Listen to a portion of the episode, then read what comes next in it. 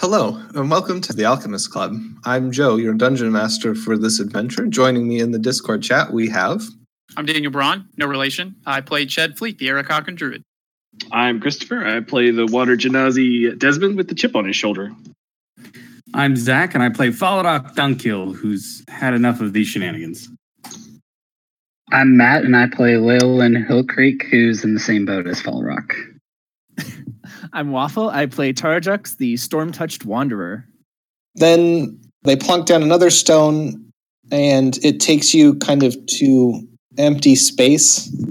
He's like, "Oh, this must have been, this must be one of the broken pillars." Oh. And he, like, you you don't see what he does, Tarajux, because I know you're going to ask, but he like fiddles with the stone a little bit, and the platform moves up I'm gonna I'm pilot this thing. until eventually you uh, it reaches kind of the broken like snaggle tooth of a pillar hanging from above. And he's like yes. So he pulls the stone and he's like that's unfortunately we won't be able to get any information from this one. And then he plunks uh, the last one in and it you fly consider like further back in the direction that you originally came from. You I lose asked sight him while of we're while we're flying. I ask him, are these arranged chronologically or by subject, or what's the what's the organizational scheme here? No Dewey Decimal System. Because honestly, and I phrase it like I'm an idiot. I'm like, gee, sure seems hard to keep track of everything in here. How do you do it? uh, we we don't really. There are each each new head scrivener kind of has their own organizational system, and this is made trivial by the fact that we are able to use the indices. And he holds up the stone that he's currently carrying. It's like with the as long as we carefully catalog and magically Okay. connect each pillar as it is written to the index, there's not really any danger of us losing it. The stone's nowhere to go so that we don't have to. Ah, Hopefully, you never lose power. I believe me, we have for centuries been safeguarding this place against destruction. Just saying, you get one beetle, eats a magic wire, and poof, centuries of stuff gone. So you arrive at another set of, or another pillar, and this one highlights a pretty extensive portion. And these are more kind of scientific notes, but they take place after the hatching. okay. Um, they seem to detail experimentation with hatchling materials, about Is- 50 years worth. Yeah. Experiments were performed on like prisoners that had no hope of release under the Dwarven judicial system, uh, willing subjects, No parole. no parole. I- Uh, so there's a don't lot like of that, there's a lot of you know you know X material was used on male subject, you know, 250 years old. Effects were X Y Z sort of things. Um, just briefly skimming all of these, uh, seems like 80 to 90 percent of these experiments resulted in horrifying monstrosities or clinical insanity or both. promising. Yeah. Lovely. Uh, what about the uh the ten percent? there are a few recorded instances of uh, individuals surviving with unusual abilities, like control over a particular element, or all of their skin was replaced by diamonds. So it's It's like on laser sight. yeah essentially essentially this sort of became like the survivors ended up being uh, like x-men like figures almost Did, did one of them become Spider Man? No no I want to spider-man I want to be Spider Man. Except you, can- actually you don't have to be spider. spider just be a spider True. So from this, um, so a couple things that I'm curious about. First off, there's the hatchling stuff that's left over, the bits and pieces and whatnot. Do they exhibit the same reality warping effect the actual thing did just by standing near them, or are they only like you have to physically contact them now for it to do stuff? from what you what you can read it sounds like at the beginning they were pretty potent and tended to exhibit area effects and that tapered off over time because these these notes cover like nearly 50 years worth. Oh, so they do decay. It seems like. yes. Hmm. Out And of so- all of these, um, out of all these experiments, like, what's the nature of the material being used? Does it say like scale, skin, hair, blood? Because I'm curious if we're the only ones who have been injected blood. All of those things are are listed Okay, so blood. and more. There's like saliva and yeah, but blood doesn't seem to be like a a standout or anything where it's like, oh, most of the people injected with blood died. nope, you don't see Like any kind of discernible usual. pattern there. Okay. Hmm. Is there anywhere about how long it took for those unusual abilities to start to manifest? The time to discernible effect is noted, and there also isn't any kind of pattern to that. But Uh, there's got to be like a minimum and a maximum. Yeah, what's the upper limit? Yeah. The shortest one you see is immediately upon ingestion. Upper limit is a couple of weeks. Oh, it's been come longer than that for us. Well, So well, we at least, at least we know we should be dead. Yeah, we Yeah. should be Yeah. dead. now. We should Kill him. Yeah, like Wait. the dwarf, the dwarf is like standing there at his podium. We all just breathe an audible sigh of relief. Maybe the blood was a dud. yeah, could be He true. was in that vial a long time. Yeah. So what I'm trying to do now, because we mm-hmm. still don't have really like definitive answers, I'm mining this for names or locations.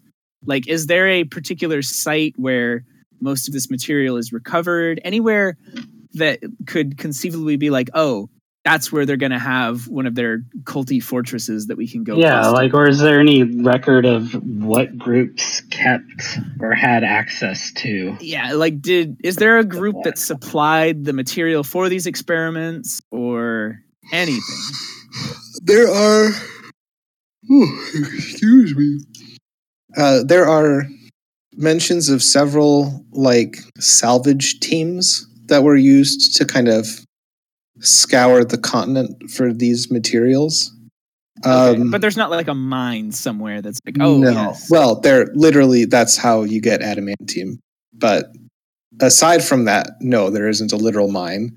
i have something but i that i need to tell the group but i don't want to say it while there's a dwarf here And I will. So after you kind of get through these scientific records, they taper off and transition into notes on the discovery of adamantine, its mining and smelting, and how that came to shape. So, like it Mm. after this point, it kind of turns into what you found at the the Yeah, Hall of Mysteries library. Right. Okay. Okay. i uh take my handful of silvery fluid and go hooty hooty get booty and uh pour it back into the jar well i mean that's i don't know if that was useful or not but it was interesting. That's what I was about to say. Mm.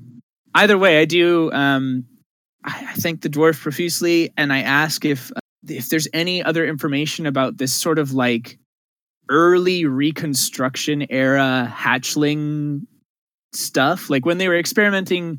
I try to play up like we're looking for the material properties and stuff because I don't want to be like, oh, human experiment. Yes, more of that Yeah. um i don't want to come across as a, a you know a creep but i do i try to sort of like nudge him in the direction of like oh yeah we're interested in this sort of era of uncertainty. We want to know more about the experimental practices used to determine the properties of hatchling materials and um you know we're we're looking for my research is uh, specifically investigating if there were some conceptual missteps taken during the early days of hatchling research that we might revisit and um, question established paradigms. Hmm. Uh, we'd probably need to go back to the to the index and and cross reference that. This is all that came out for the hatchling itself. Mm. Certainly. Yeah, I just, eh, if you would know any uh, particularly notable figures in the field of hatchling study uh, during those early days, um, the, the records that I was able to access elsewhere uh, outside the mountain homes were regrettably much more incomplete than your archives here. Uh, these ones are magnificent, of course, and I would uh, very much like to uh, continue perusing them, though uh, I fear that we've already taken uh, much of your time. Is this. Um, are you amenable to assisting us with this further, or do you have other obligations? Of course. Well, one way or the other, we'll need to go back to the to the index. He said, "Oh, Oh, and so as you've been having this conversation, you see another platform kind of hurtling out of the darkness, and it Oh, it comes to a halt, like five or six pillars down. Okay. Am I able to see who's there with dark vision or Yeah, uh, it's not. It's there's kind of like um, the platforms themselves kind of exude enough light to read by. Oh yeah. Okay. Uh, so it's it's not like it's pitch black in here. Uh, so this platform comes to a halt. You can see that there are two dwarves on it. One of whom is very old and wearing the same kind of off gray robes Like that your guide is. Yeah. The other one is wearing, he's very well dressed, but he's very well dressed in like thick leather. And he is wearing, you know, head, it's almost head to toe. He's got like a thick leather apron. He's wearing heavy gloves. A forge Boots. master. Yes, you would get the impression- adamantium forge That's master? that's what I was just thinking. And so your your guide is fairly surprised because, well, the next thing he says is, "Oh, um, this is uh, an excellent opportunity," and he kind of fiddles with the the stone in the the I'm dais again. very closely. and your platform kind of moves over to theirs and touches, and he says, "I'm terribly so- sorry for bothering you, uh, Master Scrivener." And he there's a deferential bow to the robed figure. Don't we know that name? Yeah, he It was sounds- talking about how it's the guy that runs the place. Oh. Yeah. Okay. These uh, travelers from the uh, the Agate Duchy were studying, looking for information over the Reconstruction era hatchling research, and I was wondering if you might be able to provide us with any kind of more efficient search terms to to add to the ledgers to to get results that they're looking for. And as he says this, the dwarf standing next to him like visibly lights up. Uh, not, not like literally lights up, but he, We he, there. like he We got brights up he brightens up and, he, and he's like, "Oh, are you are you scholars of the hatchling? I've been dabbling in hatchling research for a couple decades now." Oh well, certainly you know more than us then. Uh, ah, he we're- holds out a thickly gloved hand and says, "I'm Steinar Silverforge. It's a pleasure to meet you." Pleasure is ours. Thank you. I, I make sure Fall hmm. Rock is in front for this. We would love to know as much as you'd be willing to share. Oh, well, that would it's so hard to find people who are interested in the history of the hatchling as opposed to just the day in and day out of adamantine production. That's all anybody cares about these days, but it's such an important historical issue. Adamantine is but one slice of the full picture. How can one hope to understand anything without seeing the entire vista? Exactly. I would be thrilled to have you as personal guests uh, for lunch tomorrow. Magnificent. I will. I would love to host you and discuss this at length. I'm always happy to assist further research into this field, and it's just such a fascinating topic. And who, are you? Uh, he introduced himself as Steinar Silverforge. Sorry, I didn't. Must not that. He says, "I was just out here. I had a couple of things I needed to look up in the the adamantine section. You know how it is." And he nods to the the scrivener that's uh, accompanying you, and the head scrivener chuckles and says, "What Master Silverforge has neglected to tell you uh, is that he is one of the most preeminent adamantine smelters in the mountain." Oh my. Hmm. Ah, Sounds like a guy we might want to get to know. Bit of a celebrity. it's an honor to meet you then. So, Oh, I, I, we, there's no need to stand on ceremony here. It's just a job. The fact that I happen to be good at it is secondary. My true passion, as you may have guessed already, is hatchling scholarship. Well, as I understand it, uh, adamantine is, uh, at the very least, a stepping stone towards true understanding of the hatchling. So you've chosen your profession admirably. That's that's how I started uh, with the interest. I know I come from you know, the adamantine class, obviously, but I always wondered if there was something could be done with it than just turning metal into ingots. And here we are. I, you know, learning about the history of adamantine really, really sparked that. Well, yes, Hmm. and I'm sure you've you have made insights and discoveries that books do not hold, that books cannot hold. I I would be very interested to hear your theories, uh, cutting edge as they are, on the matter. Uh, where would you like to have this luncheon? Oh, yes, of course. Um, and he produces. Well, he he snags a piece of paper on the charcoal that you've been that you were given to make rubbins Yeah. with, uh, and he scrawls an address uh, and hands it back to you. Magnificent. These are my these are my public quarters. Obviously, I cannot invite visitors into the adamantine district. but of course. Um, but i I am afraid I can't uh, spend any more time with you. But I am absolutely delighted to have made your acquaintance. And he like goes and takes each of your hands, whether you offer it to him or not. I like my my opinion of this guy immediately ratchets even higher. Like he's got big dwarf energy. So uh, he he waves a leather glove at you.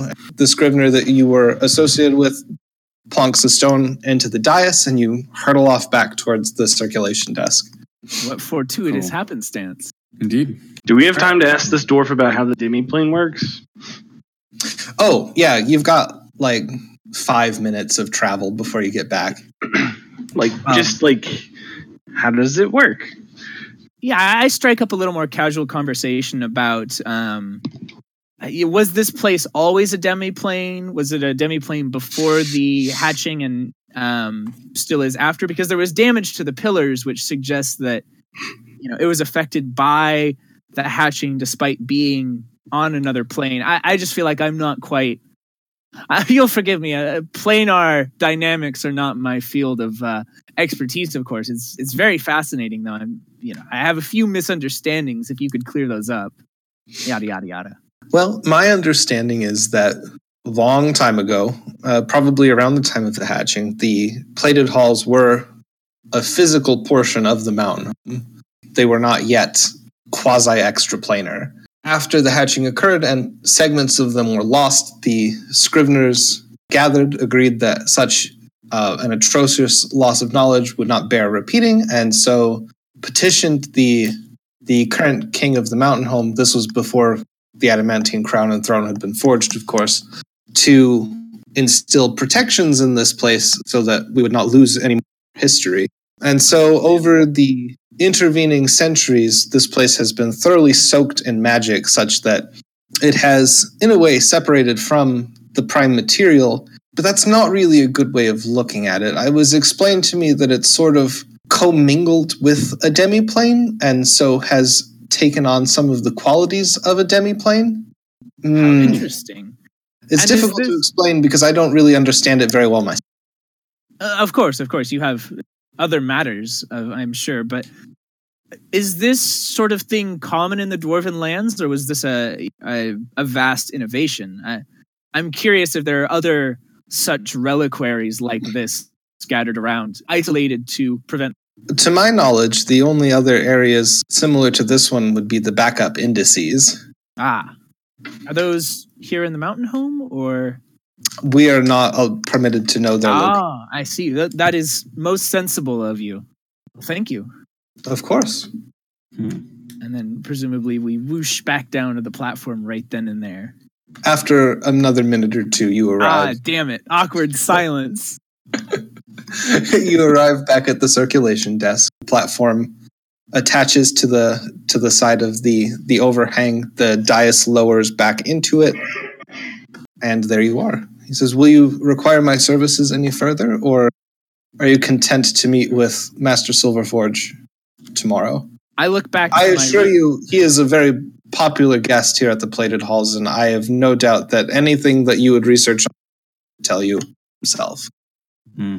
I, I look back at my research team, and I'm kind of like, think eh, somebody who's had That de- decades to like like yeah, be able to come to conclusions is a lot better than something we're going to be able to like cobble together just by ourselves. I, I Yeah. bow to the dwarf and I say, I believe that uh, uh, we would be but fumbling in the dark uh, without Silverforge's uh, guidance, and uh, any effort we expend today would be uh, perhaps wasted in light of this uh, meeting to come. I thank you greatly for your assistance. This has been most enlightening. Always a pleasure to help new guests to the plated halls. I admit I enjoy showing it off a little bit. Ah, there is Well, much to show. It is impressive, yes. And uh, Well then, he, uh, he gives you a perfunctory bow and then hops over the circulation desk back to the stone he was working on previously. until we meet again, and uh, out we go. I guess Mhm. There we go. back into the claustrophobic.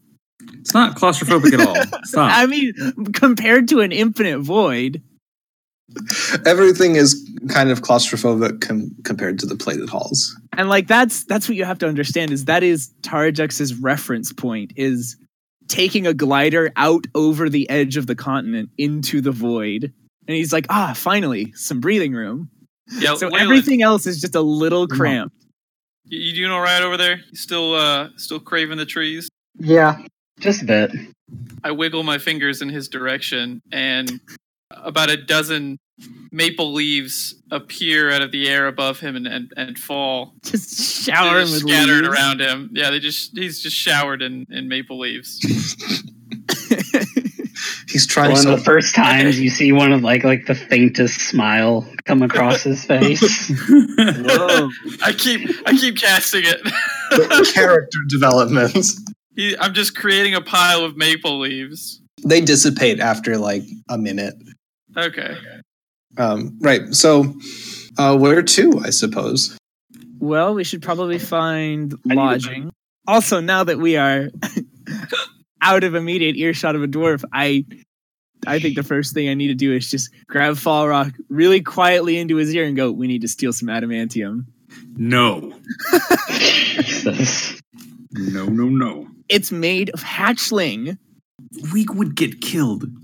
Hey, Having Joe. un- having unregistered adamantium is, Is a everybody back? capital offense. Yeah, you I'm don't. guessing that's one of the things Joe's planned for us. Execution. you betcha. yeah. You, you remember that whole like vision of being in chains thing? Like, you might want to connect it, you know. Let's see how many trials Terrajux can get in before one of them finally throws him behind bars forever. Right, get some kills. I haven't yet. 100% success rate. My gosh. Yeah, it's just like we got to get that cheddar. In this case, cheddar being a super illegal metal. It's not illegal unless you didn't get it through the proper channels. Yeah, Oh my gosh. uh, we're too poor to buy out. It's incredibly expensive, right? Also, Yes. I would have to imagine that the working thing, like working it over in forges, removes the hatchling material for the most part. Like, You've never heard any reports of somebody being turned into an alien monstrosity because they own adamantine jewelry. exactly. And we, we want that raw stuff. We we want the kombucha of the blacksmithing world. So Um, you stand outside the plated halls. yeah. Well, no. A small shower of maple leaves uh, surrounding Leyland. I I use my wind.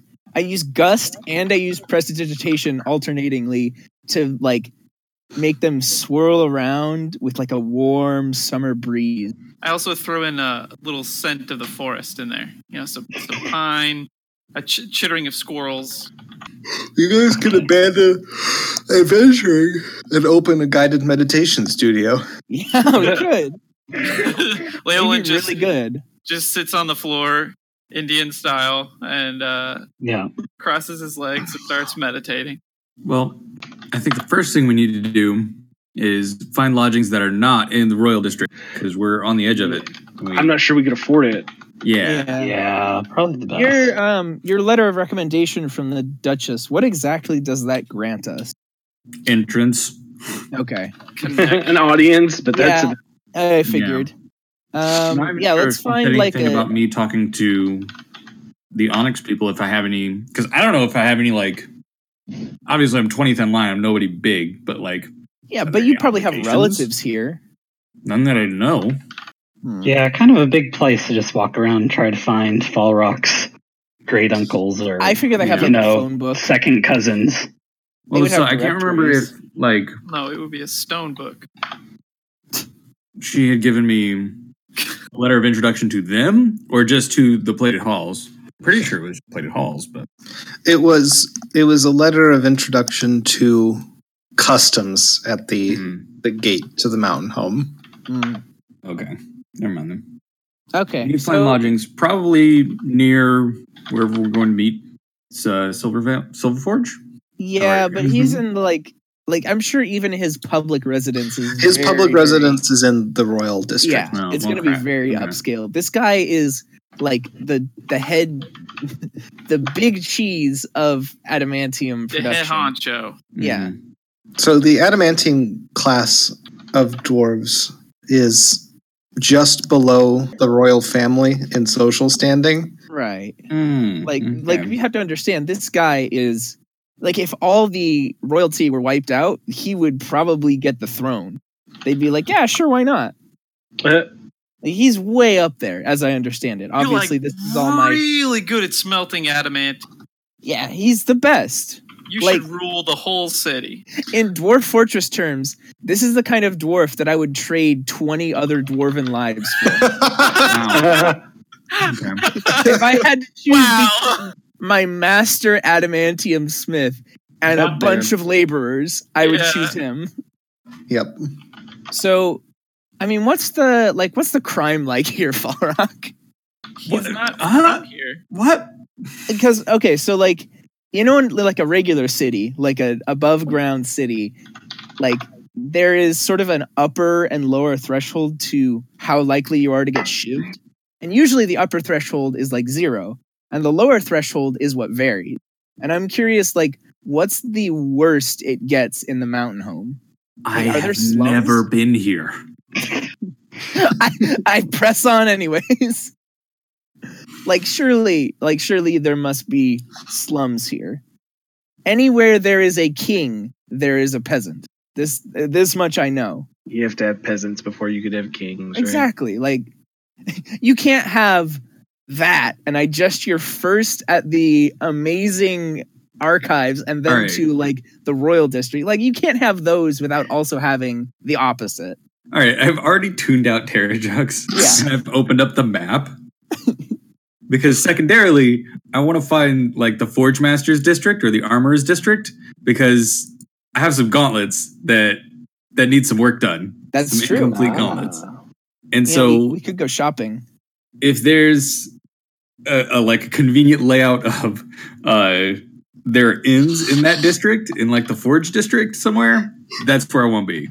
I think we should also. Um, are there are there are gnomes here? Which I not to stereotype, but there are probably artificer gnomes here. Oh yes, absolutely.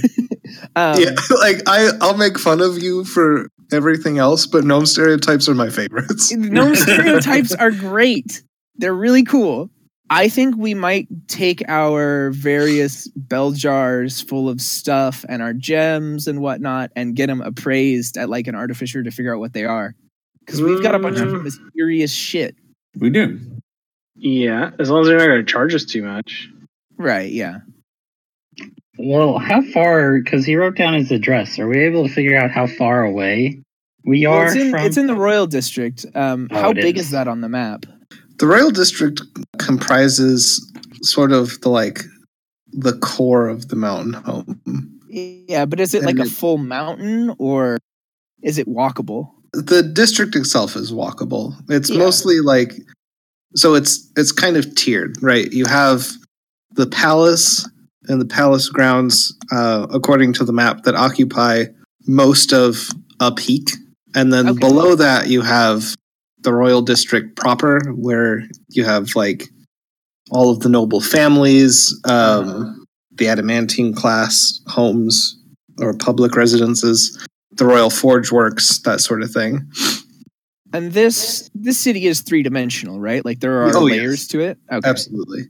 So I guess yeah, let's just look for that address in. I assume it, the public sectors are broken up by like zones with catchy names, or like they have they're named after animals or something. Uh, it's just different kinds of beetle.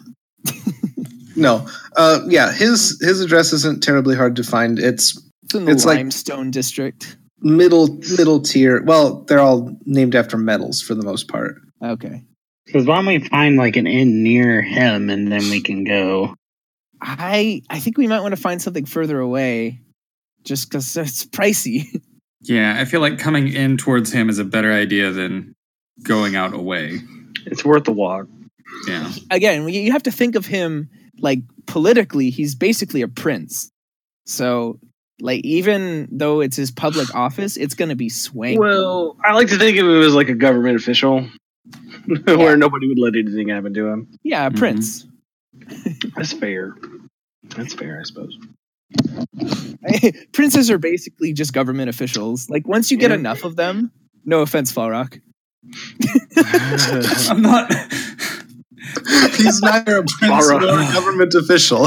I, I just know he's in line for something. I don't understand how this works. Like my understanding of uh, government structures begins and ends at an emperor. Hmm. it's nice and simple. He's always named Jux. All right. Yeah. Okay. All right. There's no succession. It's just Jux, and then you get Jux. You get more jokes. You just get more Jux. I do want to visit the visit the Forge District. I think that's a good idea. Yeah. So well, I'll- what time of day? well, we got to get a hand Do we need to. Leyland too, right? Yeah. I Yeah. I would be surprised. Is there like a diurnal cycle down here, or do shops just kind of like open whenever? There's so there are a lot of Do dwarves like have a proper clockwork diurnal timepieces Okay. that are set up, and most places will adhere to like there's a kind of a social conventional opening time, closing time. Ah, okay. But unless like shop owners set their own hours essentially, so if somebody doesn't want to do that, there's no reason for them to do that. And a lot of Wednesdays. A lot of the higher class stuff will like their shops are only open like by appointment. Ah. Yeah, let's head to the district and get your stuff worked on and visit some gnomes. You wouldn't want dwarf Peter throwing dwarf blood all over the all over your furs. What? You know the like um the furrier place like who actually sells like fur coats and stuff. Yeah. they're only Yeah, open I, for. I know what you mean, but like, wouldn't. Uh, I don't get. Uh, I don't get how it relates. But then again, that's half of what Desmond said. So yeah, this is perfectly on brand. yeah. ever, ever since you took the mushrooms. I, I just kind of shrugged off. Uh, the spoon is scraping away at the insides of my soul. so you know, it just I whatever Desmond says, I take it in and I don't decipher it. I just appreciate it like an art object. I just enjoy the contours. you're doing it wrong, man. I, I don't try to look deeper within. I just go, huh, it's That's beautiful. nice. Well done. Jeez. Very cool, Desmond. Thank you. Dear God. How So far is the- this? Uh, the Forge District or Steel District, as it is properly called, is know probably another like forty minute Beetle bus ride. okay. and that has a little bit of overlap with the the Orichalcum district, which is where the majority of like uh, formalized dwarven magic takes place. So, kind of the intersection between those two is where you would go for magic item inquiries. Perfect. Okay. So, So you take the I- bus. You arrive at, uh, well, you you take the bus. You have to. The bus goes on a couple of bus-sized elevators, and you arrive at a a large cavern that is. There aren't very many tall buildings in here. It's a lot of open space, and that's because of all of the smoke that is Mm, uh, yeah. constantly rising out of like hundreds and hundreds of forges. Hmm. I imagine it's pretty warm in here. It is extremely toasty. Well, And uh, bus drops off. this is your area of expertise. Um, you know what to look for in a a magic forge, so lead the way. I'd say I feel like it feels like a gentle, like spring breeze to him walking into a place. Yeah, like it's wonderful. Yeah. I'm loving it. Other fast food restaurants are available. So yeah, I guess I would the Orichalcum district have looked more like what I'm looking for. So you can you can kind of make out on the other side of this vast cavern that there like there's a sort of gradient to building size hmm uh, until eventually you see like underground wizards towers Mm. Ah, okay. and that kind of overlap area is probably where you want to go Okay. Uh, head off in that direction and see if there's any kind of easily recognizable shop names as Cool. gauntlets and more, or yeah so Arms Arms at your fingertips, or something. This know. is like going down the bardstown road of forge work I, I figured, yeah. you've got and that's a reference that nobody, Nobody Nobody else outside got Louisville is going to get. But basically, it's the most eccentric area that has like almost no name brand places. Like if, Yeah. if there's if there's a name brand here, it is a restaurant that started here and grew elsewhere. Like Yeah. Because they wouldn't be allowed in now. it, it Right. really wouldn't. And there's a lot of turnover of like uh, a while ago there used to be a lot of shops that sold crystals. Like when healing crystals were actually a Uh. thing, i remember those shops they were there. They're gone now. Now now they're uh Now there's smoke shops. smoke shops. Now Pub- there's pub and also Oh, the CBD Uh, oil too. yeah, CBD oil and uh old I forget I don't exactly know how to say it, but not consignment places, but like Antique. classic t-shirt places. Like they have Oh. found Vintage. unopened boxes of like really old t-shirts and they're like, "Yeah, we're selling old t-shirts." It it's a strange and wonderful. Okay, so to use a metaphor that more than the listeners, most of the listeners of this podcast would, most of the participants in this podcast would understand. It's like it looks like kind of each of these forges is operated by a different family unit. Okay. Um, so there's there's not really like it's almost like you'd have to stop and ask them what they do. You're not going to find any like obvious shops or anything. Yeah. Okay. Well, I I guess I'd start just start at the first one I see then and just be like, "Hello, I'm uh, looking to see if anybody can finish this. I found this in uh, Granddad's workshop, and he never really explained how it worked. And I'm not much of a magic smith myself, just a regular smith, but I'd, I'd like to see them completed. Um, magic smithing. You know, you're going to want to head way down that away, and he gestures towards the uh, the transition into the Orichalcum district. Sure. Anybody you'd recommend? Oh, I haven't. I I mostly do horseshoe. Holds up a horseshoe that he's working on. Are they? These are like horseshoes for beetles, I assume. Like just looking at them. No, actually, they appear to be four horses. I am baffled. I don't say anything, but I'm confused. All right. Thanks for your help then. And away we go. He like gestures with the horseshoe as you leave. Have I- ha- okay, no. Have I seen a horse down here? nope. I I glance back three times and I go, Falrak, I think that's a criminal organization. I think that's a front. You realize that we ship things through the underway elsewhere. I, how, how many? You are standing in the center of the continent's smithing economy. no, the logistics of the global trade do not register in the slightest. Of course not. It's just- It's just the pervading thought. There are no horses. there's, there's no horses down here. All right.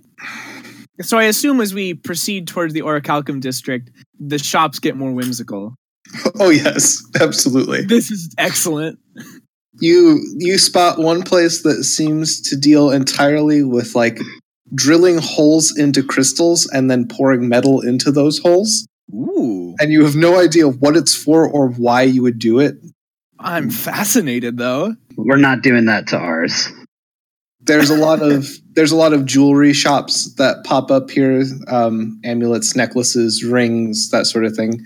And eventually, yeah, you come across a handful of of forges where not only is there metalwork going on, but there are like pots of burning incense filled with rare herbs. Oh and- yeah, all that like- good stuff. yeah. there are crystal chandeliers that have lights focused on them at particular frequencies and all the trappings of magical item creation. Is there any place that looks like it would make enchanted armor? Because that's kind of narrowing my focus here, so I'm not just going to every store. Yeah, yeah. You you can wander around a bit until you spot somebody who looks like they deal with armors. Okay. I'm looking for a gnome in a wizard hat. You might You're have to go a bit overwhelmed. deeper into the Orichalcum district to find.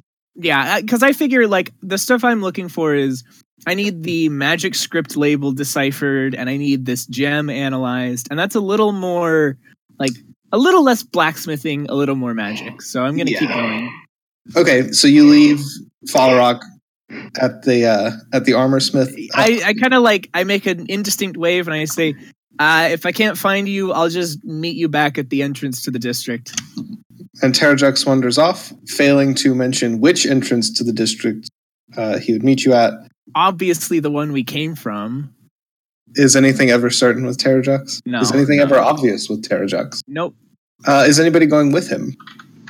Nope. Nope.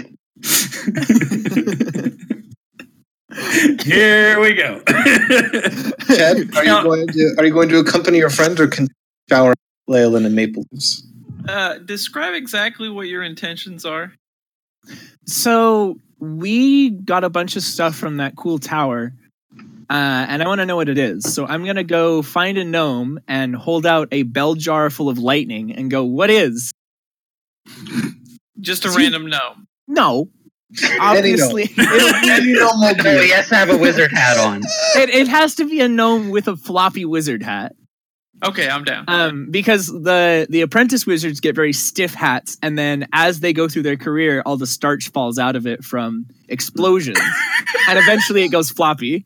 Canon accept. That's not how it works at all. I don't think That's think. exactly how it No, works. that's I that's checked the canon. lore. I checked the lore. Yeah, that's that's how it works. That's that's why wizards that are the strongest have the biggest beards and the floppiest hats. But basically, yeah, I'm looking for an artificer to look at the gems we got out of the machine, the bell jar of lightning, um, the lamp gem, the recording bottle. Like, I just have so many minor magic items right now that I want to be like, hey, what's the deal with airline food? I'm Okay. down for a little dalliance. Cool. Okay, this is probably a good place to stop them because otherwise, Yeah. this is going to be half an hour of sifting through my notes to find all of the things you want. to. Yeah. Yep. yeah. Okay. Sounds So like why don't actually why don't why doesn't everybody who has something they want identified make a list and send it to me so that I can have that prepared? Yeah. Jar That's of cool. air. Oh yeah, I've got a jar of water. And if you can remind me on that list where you got it, that would be immensely. I will give you an alphabetized, itemized, no, not alphabetized, but itemized and detailed list. I guess I don't. I don't need my javelin looked at. We know what it is. Yeah, no, you know Right, exactly yeah. what that Okay. Well, that's all I had then. Okay. In the absence of any any other pressing issues, uh, I think we'll wrap it up there. Wrap it up. I'm Joe. I've been your dungeon master for this info dump session. If you wish to get in touch with us, you can do so at the Alchemists Club 88 at gmail.com or the Alchemists Club 88 at gmail.com. We can be found on Podbean, Apple Podcasts, and Google Play. If you wish to reach us on Twitter, you can do so at alchemists underscore club. Joining me, we had Uh, Daniel playing Chet Fleet. K Hall playing Desmond. Are you gonna end that or I did. okay? I'm Zach and I play Falrak. I'm Matt, and I play Leyland. I'm Waffle and I play Varen Thoston, minor scholar of the Hatchling. When did this start? Uh, it- obviously, it started in the archives. Just now. Lord. thanks for joining us. You need to show up at Steiner Silverforge as just your a different persona. And just be like, oh, we, we found this. We found this guy along the way.